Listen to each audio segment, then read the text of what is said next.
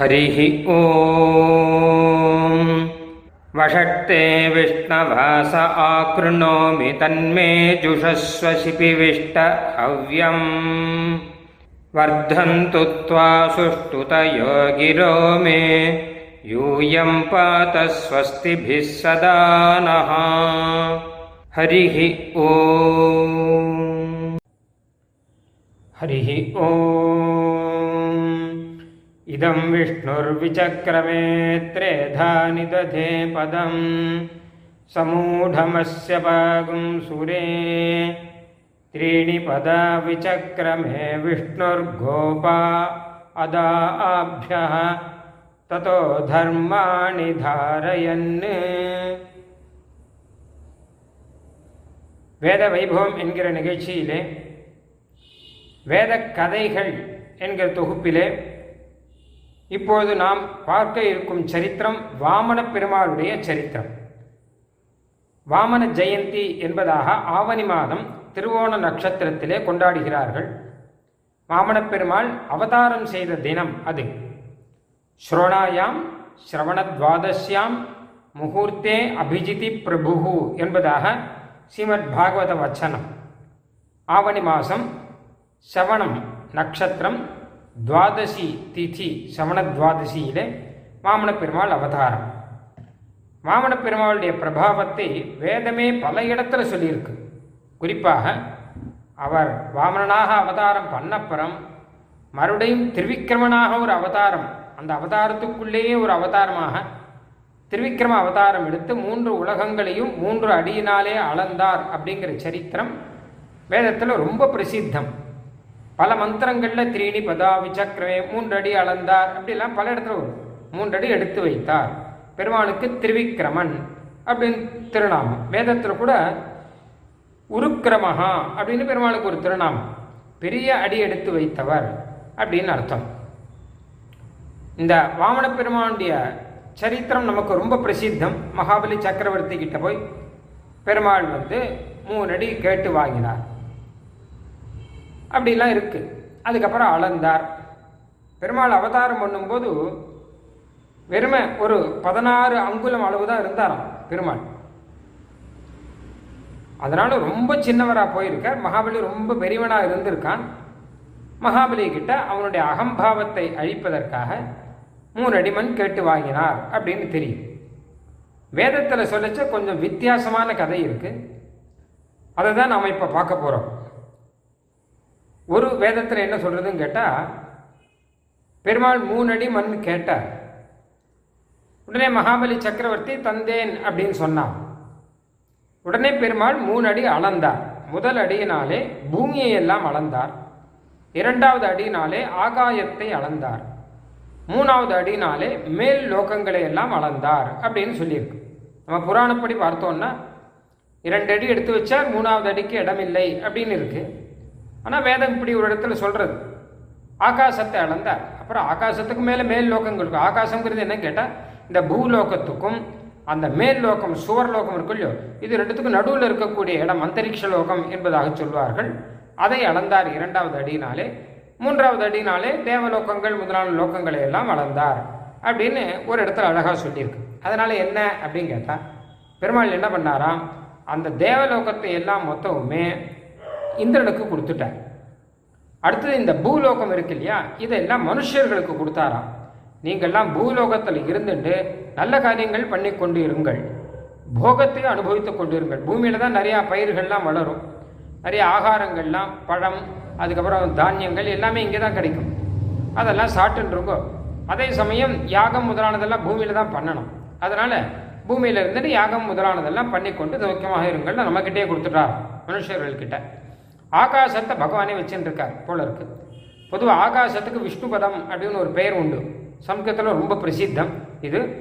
பகவான் திருவடி எடுத்து வச்சு தன்னுடையதாக வச்சிருந்தபடினாலே அந்த பெயர் வந்திருக்கலாம் அப்படின்னு தோன்றது. இப்படி ஒரு சரித்திரம் இருக்கு. வேறொரு இடத்துல ஸ்வேதாஸ்வதரத்தில் நினைக்கிறேன் அங்கே வேற ஒரு சரித்திரம் ஒன்று இருக்கு. அதாவது ஒரு சமயம் தேவர்களுக்கும் அசுரர்களுக்கும் ஒரு மகா யுத்தம் அப்படின்னு ஒன்று நடந்தது. அதில் தேவர்கள் பக்கம் கொஞ்சம் ஓங்கி இருந்தது. அதற்கு காரணம் பகவான் விஷ்ணு அவா பக்கம் இருந்துட்டு இருந்தார் அப்படி ஒரு பலம் வந்து அசுரர்களுக்கு இல்லை. விஷ்ணுவே இருந்து யுத்தம் பண்ணுறபடினால தேவர்கள் பக்கம் இப்படி ஓங்கின்னு இருந்த போது அப்போ திடீர்னு பெருமாள் என்ன பண்ணார்? இப்படியே எத்தனை நாள் தான் யுத்தம் பண்ணிட்டு இருக்கிறது. அதனால ஒரு உபாயம் பண்ணலாம் அப்படிங்கிறதுக்காக தேவேந்திரன் கிட்ட கூட்டு காதோட ஒரு ரகசியம் சொன்னார். இந்த மாதிரி செய் அப்படின்னா. தேவேந்திரனும் சரி அப்படின்னு சொல்லிட்டு நேர அசுரர்கிட்ட போய் தேவேந்திரன் சொன்னான் ரொம்ப நாள் யுத்தம் பண்ணிட்டு என்ன பிரயோஜனம் கடைசியில்? இப்படியே யுத்தமே நடந்துகிட்டே இருந்தால் ஒரு முடிவே இல்லாமல் இருக்கும் போல இருக்கு. அதனால நாமெல்லாம் ஒரு ஒப்பந்தம் பண்ணி இது ஒரு முடிவுக்கு கொண்டு வந்து விடலாம் அப்படின்னா அசுரர்களுக்கு இது ரொம்ப பிடிச்சு போச்சு. ஏன்னா அவளும் யுத்தத்தை எப்படி நிறுத்தணும்? அப்படின்னு தான் பார்த்துட்டு இருக்கா. அவள் பக்கம் கொஞ்சம் வீக்காக வேற இருக்கா? சரி அப்படின்னு விட்டான் சரி ஒப்பந்தம் பண்ணிக்கலாம். என்ன கேட்டால் நம்ம பிரிச்சுக்கலாம். யார் யாருக்கு எந்த அளவு எந்த அளவு அப்படிங்கிறத பிரிச்சுக்கலாம் அப்படின்னார் தேவேந்திரன். அசுரர்களும் சரி அப்படின்னு விட்டார். அப்போ உங்களுக்கு எவ்வளோ வேணும் அப்படின்னு அசுரர்கள் கேட்டார். என்ன பாதி பாதியாக பிரிச்சுக்கலாமா? உங்களுக்கு எவ்வளோ வேணும் அப்படின்னு கேட்டால் தேவேந்திரன் சொன்னார் எங்களுக்கு அவ்வளோலாம் ஒன்றும் வேண்டாம் எங்களுக்கு மூணு அடி மண் போகும் அப்படின்னு விட்டார். அசுரர்களுக்கு ஆச்சரியமாக இருந்தது. இது பிரிச்சுக்கலாம்னா சரி பாதியாக பிரிச்சுக்கலாம் அப்படின்னு சொல்லுவான்னு பார்த்தா மூணு அடி மண் போகும் அப்படிங்கிற மாதிரி சொல்கிறாரு நீ எப்படி மூணடி மண்ணி போரும்? நீர் அளக்க போறீரா? அப்படின்னு கேட்டா இல்லை இல்லை நான் அளக்க மாட்டேன். எங்கள் பகவான் எங்கள் பகவான் விஷ்ணு இருக்கார் எங்கள் பக்கம். அவர் வந்து எங்களுக்காக அளந்து எடுத்துப்பார். அவருடைய திருவடியினாலே மூணடி மண் எங்களுக்கு போரும். அப்படிங்கிறதாக இப்போ தேவேந்தர் சொன்னார். இதுதான் பகவான் வந்து காதோட இந்திரனுடைய காதோட சொன்ன ரகசியம். இதுதான்.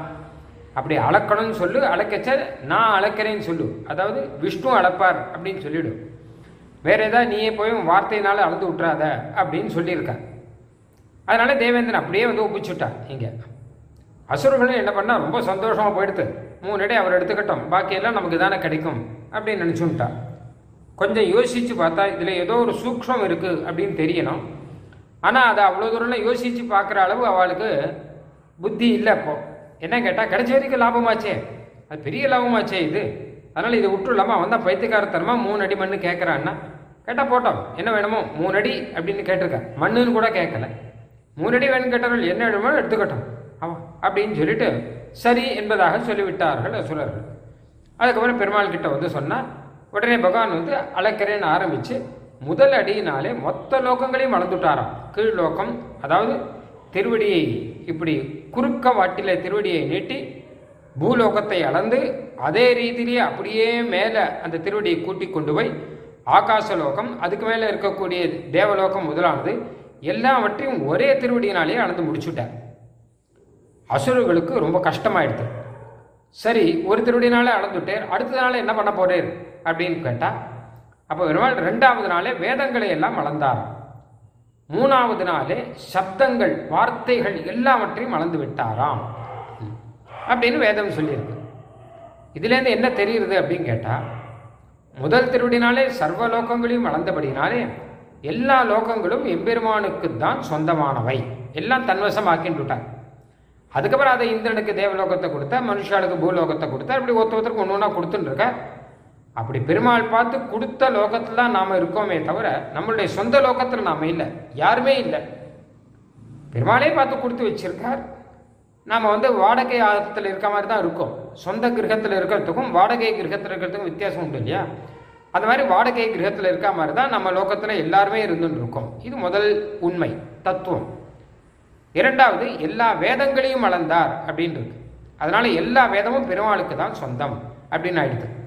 சகல வேதங்களும் சகல மந்திரங்களும் பெருமாளுக்கு தான் சொந்தம்.